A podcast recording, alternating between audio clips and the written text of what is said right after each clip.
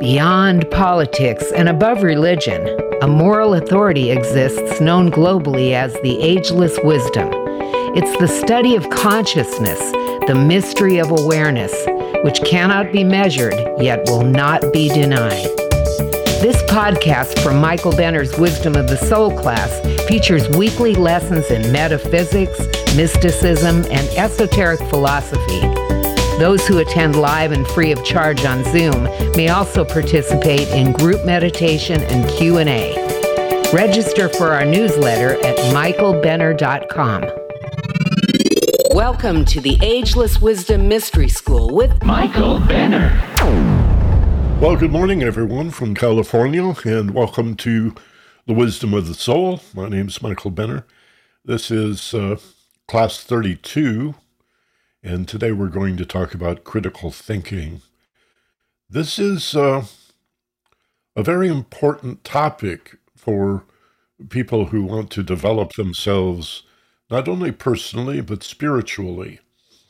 Uh, as I mentioned in the newsletter this week, one of the primary distinctions between organized religion and philosophy is a concept that dances around faith versus fact. And while there's truth in both, it can be confusing because many of us, perhaps most of our friends and neighbors, have a hard time distinguishing the difference between a thought and a feeling. Conspiracy theories are, well, they've always been popular, but now more than ever, I think largely because uh, everyone has access to the internet, so um, it's become a great equalizer. It used to be you didn't have access to the media unless you were a high credible source. If you were uh, some sort of official, a spokesperson, an authority, an expert, a newsmaker, uh, then you might get your name in the paper along with a quote or on TV or radio or maybe write a book or an article in a magazine of some sort. But with the internet, everybody gets an opinion. Every, everybody gets to post it out there. But now there's a new need for us not only to distinguish uh, the difference between thoughts and feelings and and what's what, because opinions are very emotionally based. Uh, but um, how can we sort fact from opinion? And how can we, even more importantly, rise above our own biases and uh, prejudices and worldviews? And um, this is an important part of any personal development or transpersonal uh, spiritual development. Debate's important. In, uh, in most Buddhist traditions, debate is encouraged. Monks and nuns are taught to debate, to argue logically, and uh, and to do it with uh, a great uh, reverence for the whole process. There's there's no name calling, there's no anger, there's no frustration. It's I accept your premise or I reject your premise. And uh, it's a very formal and dignified uh, debate about spiritual issues and uh, the nature of reality and so on. So, critical thinking is very important in all aspects of life, but even if we're here in this class, the nature of the soul, or the wisdom of the soul, rather, um, perhaps the same thing. Uh, I used to teach a class called Nature of the Soul by Lucille Cedar Cedercrans. This is the wisdom of the soul. But in any event, let's study critical thinking just a little bit today. It's not going to be pithy, it's not going to be hard. I think you're going to really like it. Uh, be prepared if you aren't already with something to write on and a pen or a pencil. Give us a review in our uh, podcast if you get a chance. Apple Podcast has reviews, and also Podchaser has reviews. But we're on all podcast players, apps, and uh, directories. And uh, same with the YouTube video. If you can subscribe And uh, like and comment, we'd appreciate that too. So let's do our opening med. What do you say? Our opening meditation, and then we'll talk a little about critical thinking. Some real valuable little tips or bullet points for you. So get comfortable in your chair or your meditation pillow, whether you're sitting up straight or in a yoga position. If you're in a chair or furniture, put your feet flat on the floor. Two, feel a gentle floating up, like waking up in the morning, like a scuba diver rising slowly toward the surface. And three, eyes open, wide awake, better than before, back in the room, feeling fine, rested, refreshed, better than before. Nice big breath. Take a big breath. And stretch as you exhale. Wide awake. All righty. Thank you for that. I hope that makes sense to you. This idea of non attachment. I run into so many meditations that are about mindfulness or vipassana, sometimes called insight meditation, that uh, don't really seem to emphasize the point here of, of non-attachment. What's what's that about to to be non-attached? And it's to uh, step back or to rise up and you know, from that elevated perspective, see the bigger picture, the gestalt, the whole enchilada. Like, uh, oh, you know, again, that feeling of insight and inspiration revelation, epiphany that, oh my God, I see what's going on here. You know, I guess we all know the story of the five blind men describing the elephant. Well, imagine uh, that a person is not blind and that they're standing back far enough that they can see the whole elephant. And then maybe rise up and see it from above and from the front, the back, the sides. Oh, that's an elephant. Then you watch it behave. You watch it with the other elephants. How do we zoom out? How do we pull back? How do we rise up? How do we get that bigger picture? Relaxation. That's what meditation is. So when we open our eyes and move out into a stressful world, struggling against what seems to be done to us by others, completely beyond our control, largely beyond our influence, we get stressed and our vision narrows, don't you see? There's a whole brain process that goes with that. The amygdala hijack. Higher brain functions are shut down in order to prepare you for battling the danger or the likelihood of danger, whatever it is that may be hiding in the confusion and the stress of that which you don't fully understand. And again, that's what anxiety and stress and fear are. It's not a danger necessarily. It's just that you don't know. it's the it's the not knowing that causes the stress and the anxiety and so when we most need these higher brain functions, they become least available to us, right? and we become cavemen. And that really leads us to our topic today. I want to begin to talk about critical thinking, and I'll share this uh, bullet point document I have with you on screen in a moment. I want to begin by talking about conspiracy theories. Now, there have always been conspiracy theories, even before we had uh, the internet and computers and algorithms that I don't know that people fully understand how these algorithms work. If you ever get an opportunity sitting with a friend and you both have computers or iPhones or whatever that you can access the internet, if both of you Google the same term, notice that you get different Google results. Why would that be? Because they know you. They've been watching you. They're recording all of your habits and dispositions and interests and fears, and they're giving you more of what you have wanted in the past. So occasionally I will receive these links in emails from friends or postings uh, that I get, you know, Facebook Messenger or or chat or email or whatever, and there will be a link to something so bizarre and off the wall and totally paranoid, schizophrenic nonsense. And I wonder where where are you getting this stuff? I don't see this stuff on my feed, right? It's because we all have our own algorithms, personally designed.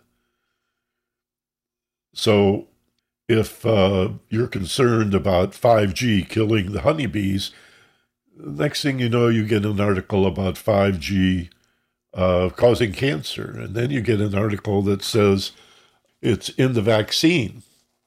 And there are these nano microchips in the vaccine that are going to affect your DNA and turn you into uh, some sort of monster, some sort of uh, democratic uh, robot or something. I don't know, some nonsense.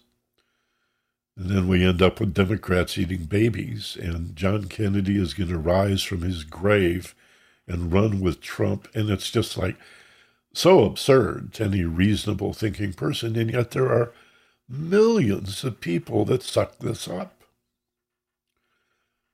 There were thousands of people in Dallas one day because John Kennedy was supposed to rise from his grave.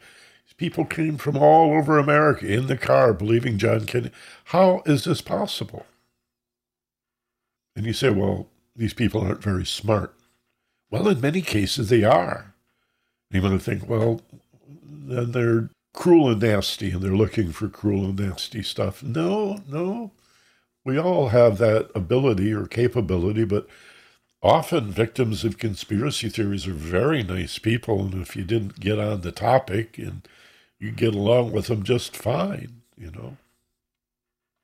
And so, what is this? A lot of it is uh, explainable with a term that Stephen Colbert coined about 15 years ago when he was doing the old show, before he took over for Letterman.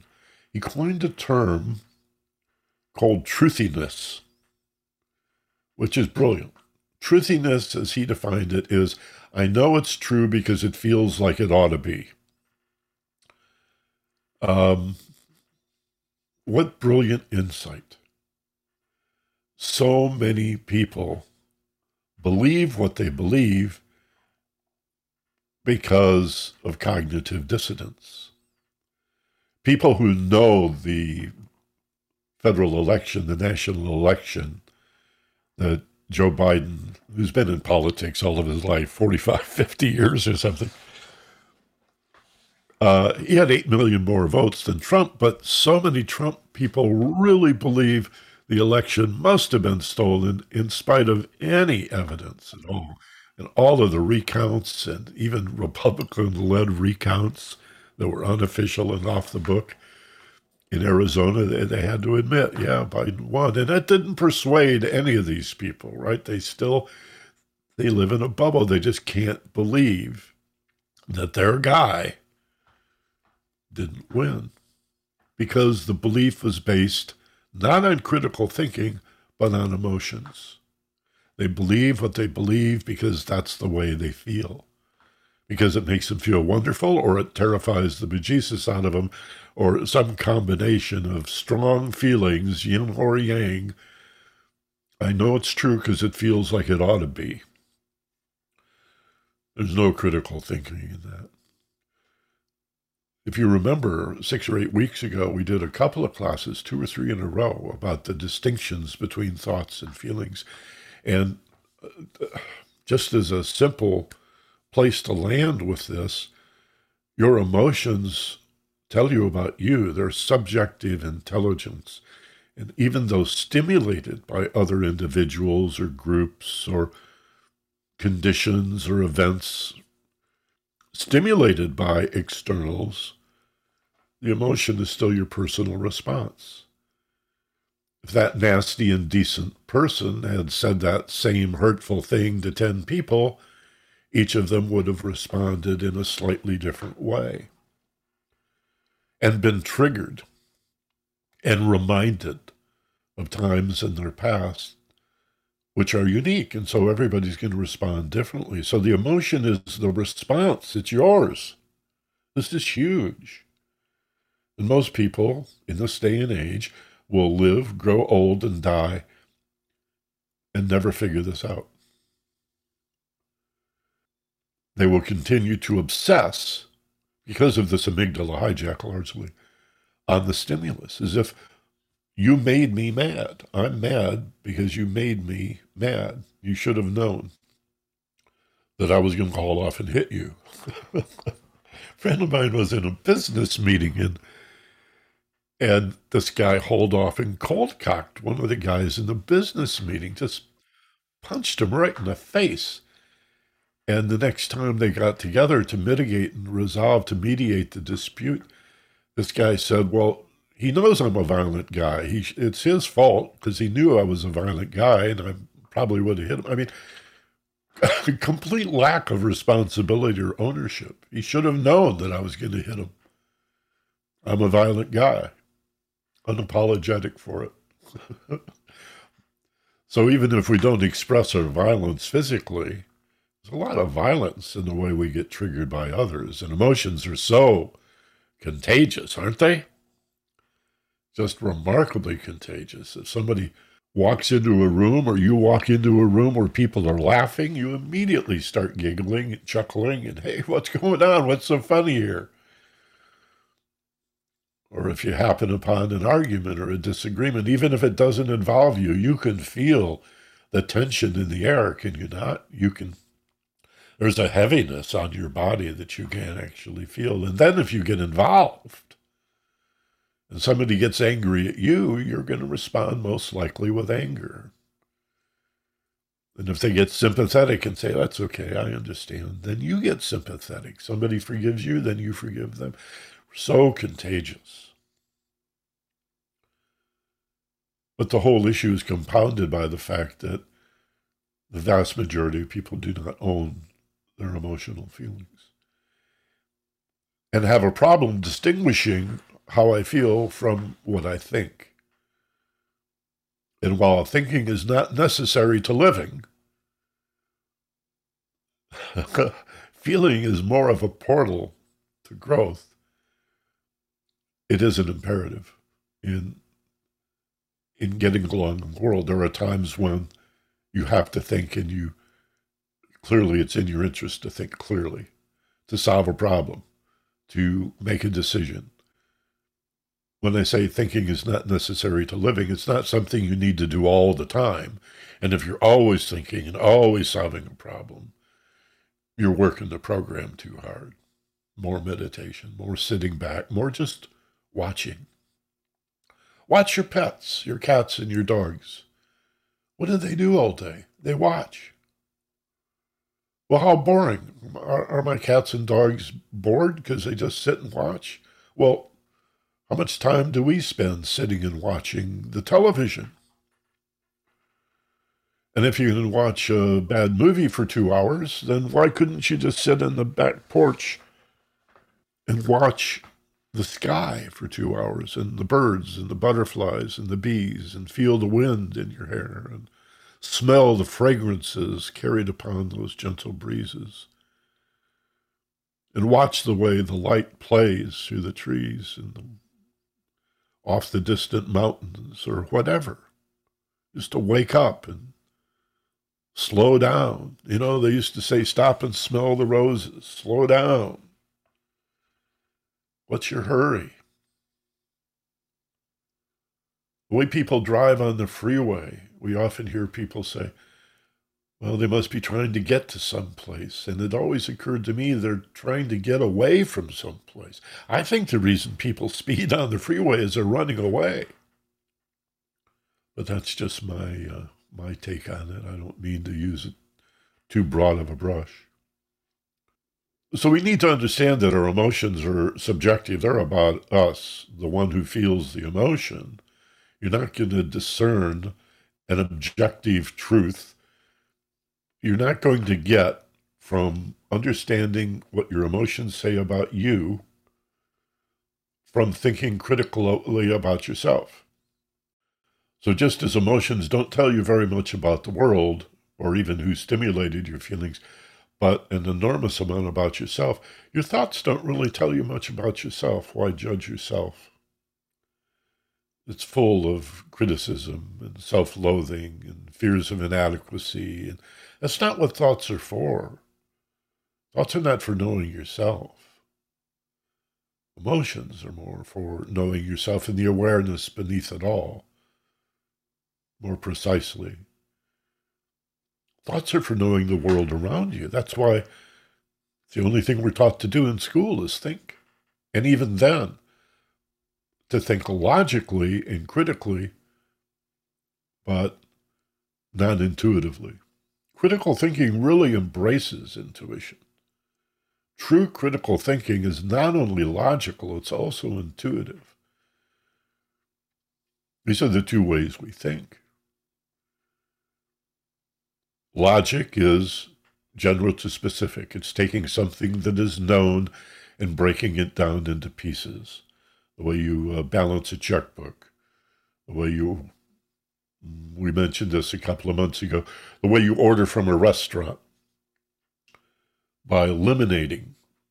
You look at a menu and you eliminate what you don't want to arrive at two or three choices, and then you just choose one of those intuitively.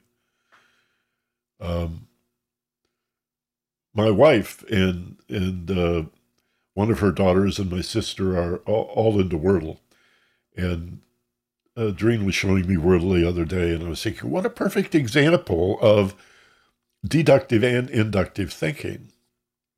I don't know if you're familiar with the game, but you have to choose a uh, five letter word, and then the game tells you, the computer game tells you if any of the letters are in the word and whether they're in the right place. So you start with a word with a lot of vowels in it, right? And maybe you don't get any of them, let's say. Well, you say, well, gosh, my word had an A and an I in it, and uh, they're they're not in there. So what have I got? Just A. Let's see. I have E. O U. Right. Sometimes Y. so that's deductive logic. But then you choose a new word. Where's that come from? That's inductive logic. Well, let's see. And you roll your eyeballs up in your head and you look at the sky as if that's where the answer is. And um, you're looking for a new word and that's specific to general. It's like I have these observed details and I'm trying to figure out the word. What's the big picture? So I thought, God, what a what a fine example of both, of the deductive logic of breaking things down from general to specific, and the inductive logic of looking at what I do know and inducing some larger uh, overarching concept here, some greater understanding. In this case, uh, you know, what's the word that solves the, the puzzle for the day today? So let me bring up, give me a second here. Let me bring up a screen share. This is not mine. This is something that I pulled from some work by Richard Paul and uh, his assistant and co worker in this is Linda Elder. Richard Paul is one of the best known writers on the topic of critical thinking. And I've got to tell you, before you rung out and buy one or more of his books, they are pithy. They, they are really weighty and uh, college level, uh, grad school level stuff. So what we have here, I mean, I'm admitting I find his stuff like very difficult to read. So fortunately, there uh, there are some breakouts, and that's what I put together here today for you that I think are really valuable, and uh, especially this first eight. Uh, the second eight we'll talk about in a minute have to do with the nature of reasoning and logic and um, uh, bullet points about Uh, how, how do we know if something is logical? But the first eight are matters, as you can see, of self inquiry. And let's read through them and just talk about them briefly here. The first bullet point of self inquiry and critical thinking is what we've just been talking about. Are you thinking from general to specific, which is deductive? We see the word parts in parentheses. In other words, breaking wholes into parts. Or is our thinking specific to general, which are whole concepts? This is inductive logic really difficult to talk about, but it also includes intuition. Deductive is general to specific, breaking wholes into parts. Inductive logic is the opposite, the complement, specific to general. But how do you do that? It's a projection, it's a, uh, a supposition. Uh, if this is true and this is true, then that's probably true. The problem is you have to have a large set of data to draw upon for uh, inductive logic to be of any value. We talked about this a few months ago. I won't dwell on it, but the idea um, uh, all crows are black. How do you know? Well, every crow I've ever seen is black, so therefore all crows must be black. That's inductive logic. But how many crows have you seen? Oh, I don't know, half a dozen, maybe maybe 20 crows in my whole life. Well, that's anecdotal evidence. And so that's the weakness of inductive logic. But if you study, if you dedicate your, your life to, st- to studying crows and you've read every other book written by other experts on crows, and nobody's ever found a crow that's not black, well, then it's increasingly safe to say all crows are black. Until I find an albino crow or a brown one, all crows are black. You're larger the set that you're extrapolating from, the safer you are uh, in making the claim. That does not mean that all blackbirds are crows, however. So this is the problem with that kind of logic. You got to be very careful. Deductive we have down. That's that's easy. It's just what are your choices? Eliminate what you don't want. Select from what's left, like ordering off a menu or balancing your checking account. You know, subtract the checks you've written to see what your new balance is. Algebra is ultimately deductive. Solving for x equals that's that's a deductive process or a deductive process. Intuition, on the other hand, is included in the idea of specific to general right? If you close your eyes to promote intuition, what you might also think of as the source of your conscience, the part of you that knows right from wrong and good from bad and what you should do and what you shouldn't do. Conscience is part of intuition.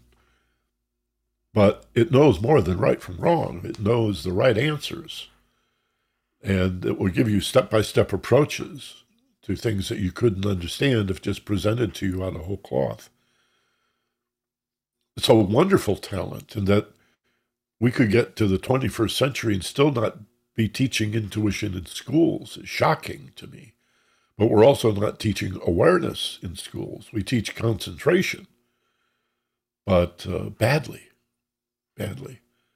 Uh, sports psychology, oddly, is beginning to change this whole thing because the idea of uh, visualizing, of, of knowing what you want, of standing open and receptive, of, of, of performance improving as you relax.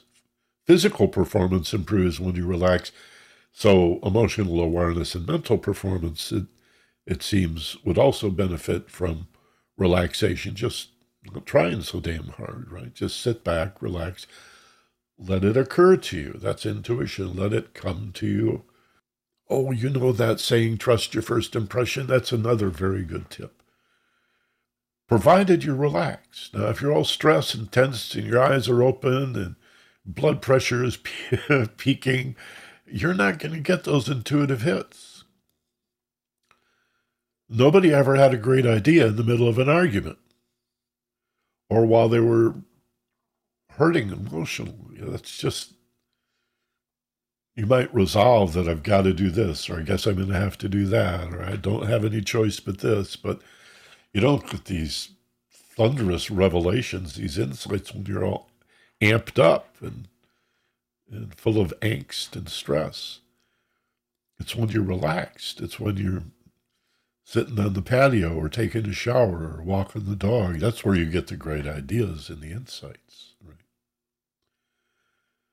So there's a great reason to meditate right there. That's why Vipassana, breath watching, is often called insight meditation.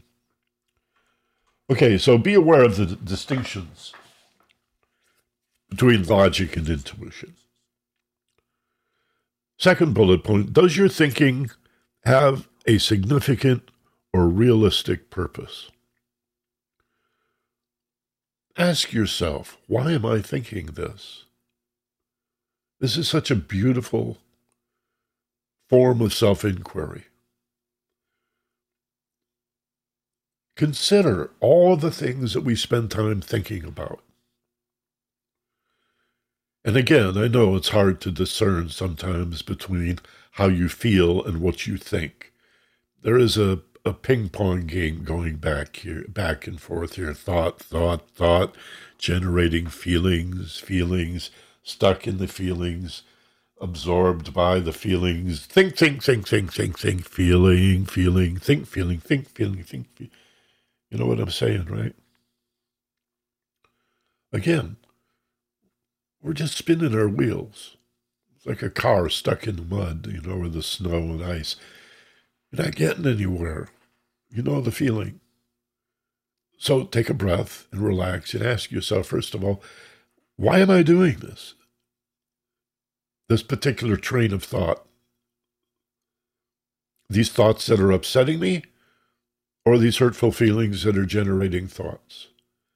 What's the significance? What's the purpose? Is it, is it real? Is there a reason that I'm doing this? Why am I doing this? That's such a handy tool. Number three, are you trying to answer a question or solve a problem? Sometimes those overlap. Sometimes Answering a question is solving a problem, but often they're very different things. Simply asking yourself, which of these am I doing? Is there a question I have in mind that I'm trying to find an answer to? Or is this really a problem for me that I need to find an answer to? What's my motive? Why am I doing this? Why am I thinking along these lines? By the way, any comments that you have, if you just put them in the chat box, Melinda will read them. We'll give you an opportunity to unmute and chat if you wish. But if you just put a question or a comment in the chat box, I'd really appreciate it. We'll go to that in just a few minutes. Number four, what assumptions are your thoughts based on? Again, very valuable re examine the assumption that forms the foundation of these thoughts. I mean, how many times do you find yourself saying, Oh, wait a minute. Oh, that's very different. Maybe you're engaged in conversation with someone. Oh, I just assumed that what you were saying oh, I'm sorry. No, I've got this all wrong. You know, I just wasted the last 15 minutes arguing something that I didn't fully understand because of my assumption. Right?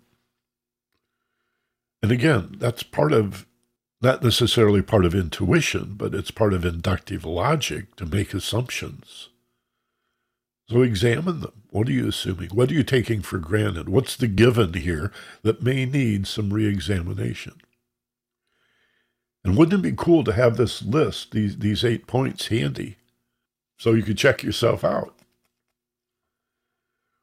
Number five, do they include data, facts, experience, or opinions? I have in my book, Fearless Intelligence, a hierarchy of understanding that comes from business management, and it's called the DIKW hierarchy or the DIKW pyramid. And at the base of the pyramid, the D stands for data. The next level is information as you move up the pyramid. Information is based on data, but it goes a little further, doesn't it? When you begin to organize the data, consider data as being similar to words, and information is sentences. You're, start, you're starting to put your data into a form that informs you so the data becomes information. The K in DIKW is knowledge. Now that data that led to information is becoming a knowledge base. So the words that became sentences are now paragraphs and chapters, right? DIK, data, information, leading to knowledge. Well, what could be higher than knowledge? Wisdom which is the highest form of understanding. Knowledge is knowing what you know, wisdom is an awareness of what you do not yet know. It includes what you know, but it goes beyond to what do I not understand. It's a quality of humility. Becoming wise makes you humble. Becoming humble adds to your wisdom. If you need to have the right answer, you're not going to be very good at understanding. To enhance understanding, give up the need to be right. And anytime you're engaged in an argument, put much more emphasis on listening to the person you disagree with and acknowledging what you're hearing from them, even if you don't agree, whether you uh, whether you agree with them or not is is uh, irrelevant. Do you understand them? Can you acknowledge that and play it back to them? Gee, I hear that what you're arguing here, what you're saying is this and this and this. Is that right? Okay. That's a, that's a very powerful thing. I'd like to revisit that whole idea of understanding being superior than the need to be right. You don't need to be right. That's just ego nonsense. Part of the spiritual path is giving that up. Who cares if you're right? Only the ego cares. Do you understand?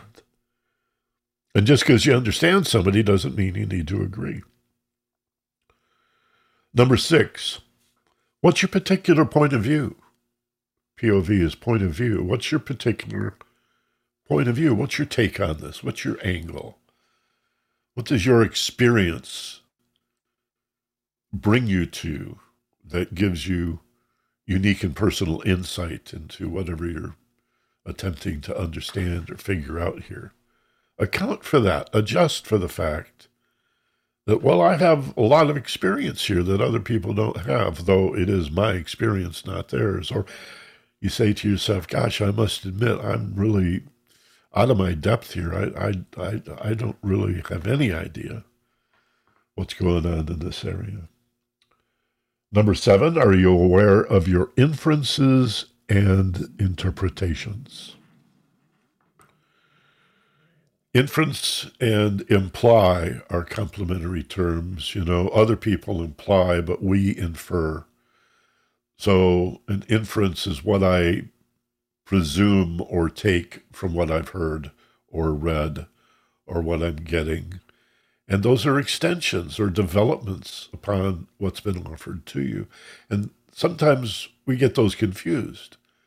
And we may say to the person that we're having the discussion with or the argument, yeah, but you said, and they go, no, I didn't say that. Well, yes, you did. No, I didn't. I didn't say that. And if we look at it carefully, we see, oh, well, I just, this is like the assumption before.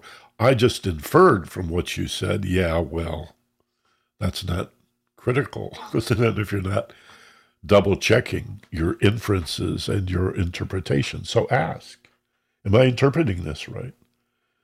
You know, well, I'm inferring, maybe you're implying, let me ask, does this mean da da da da, right? And number eight, are you aware of the implications and the consequences? essential to critical thinking is what's going to happen Where are we going with this? If I arrive at this decision and take this action, what are the consequences of that?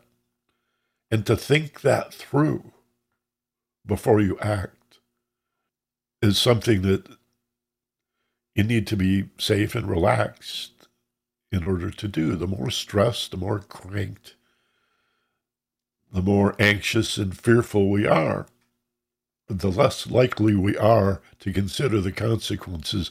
We react reflexively and then suffer the consequences that we had never anticipated. A very important part of critical thinking is uh, to look ahead. And similarly, what are the implications of this? Where else can we take this? What does this touch upon? Now, that's pretty that's pretty much what I wanted to show you. I'm going to read these others, just read them through. These are pretty self-explanatory. What he's saying here is you can recognize logic and all reasoning by these values. Logic, reasoning always has a purpose. What is my purpose? It's not just random thoughts. That's not critical thinking. Does it have a purpose?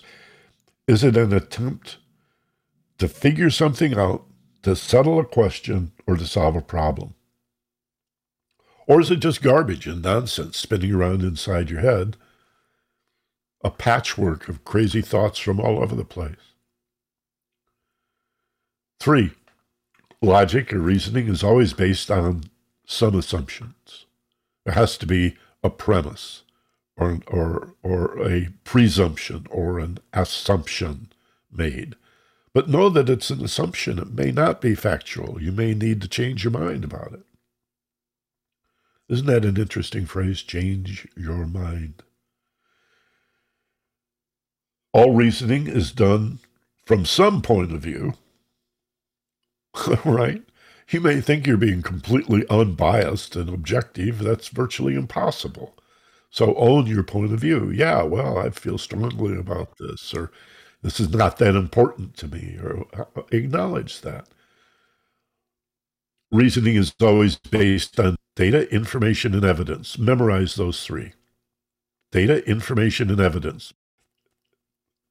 Logic is always expressed through and shaped by concepts and ideas. Number seven, contains information by which we draw conclusions and give meaning to data. Logic always contains inferences that allow us to draw conclusions and give meaning to data. And finally, lead somewhere has implications and consequences, as we discussed before. You know, number eight in the first list are you aware of the implications and consequences? Is also number eight on the second list. Logic leads somewhere to some implication or consequence. So that's just a few bullet points to help you be a better critical thinker, uh, to examine your thought process. Rather than think about thinking, to observe yourself thinking. That's a very different thing than thinking about thinking, isn't it? Because when we're lost in our thoughts and we think about thinking, that leads to thinking about thinking about thinking about thinking about thinking about thinking about thinking, and it's just a ball of confusion. It, leads to more stress, uh, less critical thinking, and uh, kind, of, kind of madness, actually and often a feeling that we don't even have any control over our thought process. But to be aware of ourselves thinking, to be aware of the thought process, to take a breath, let go, relax, step back, and watch your mind think. And don't be the thinker, but be the watcher, be the awareness of the mind thinking. This is so, I implore you to consider this.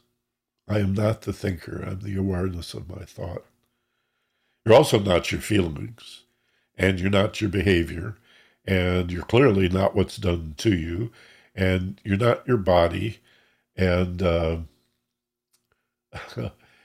we're more than all of that. We are that, but we're so much more. And in a very fundamental way, we are the awareness. You know, we can say, oh, we're all one.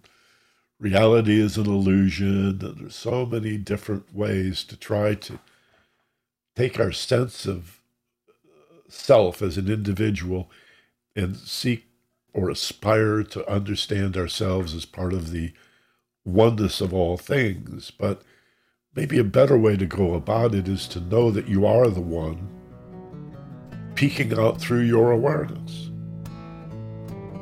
And to be the observer rather than the thinker, the feeler, the doer, the one that's been done to, to identify as the awareness. That in the literature is called I am, or in Hinduism and Sanskrit, Tisvat Asi. Thou art that. I am that. There's nothing here that you are not, but that's really difficult to comprehend. The brain's job is to make us believe that we're separate. And it does a fine job of that, doesn't it? So, uh, critical thinking, that's all.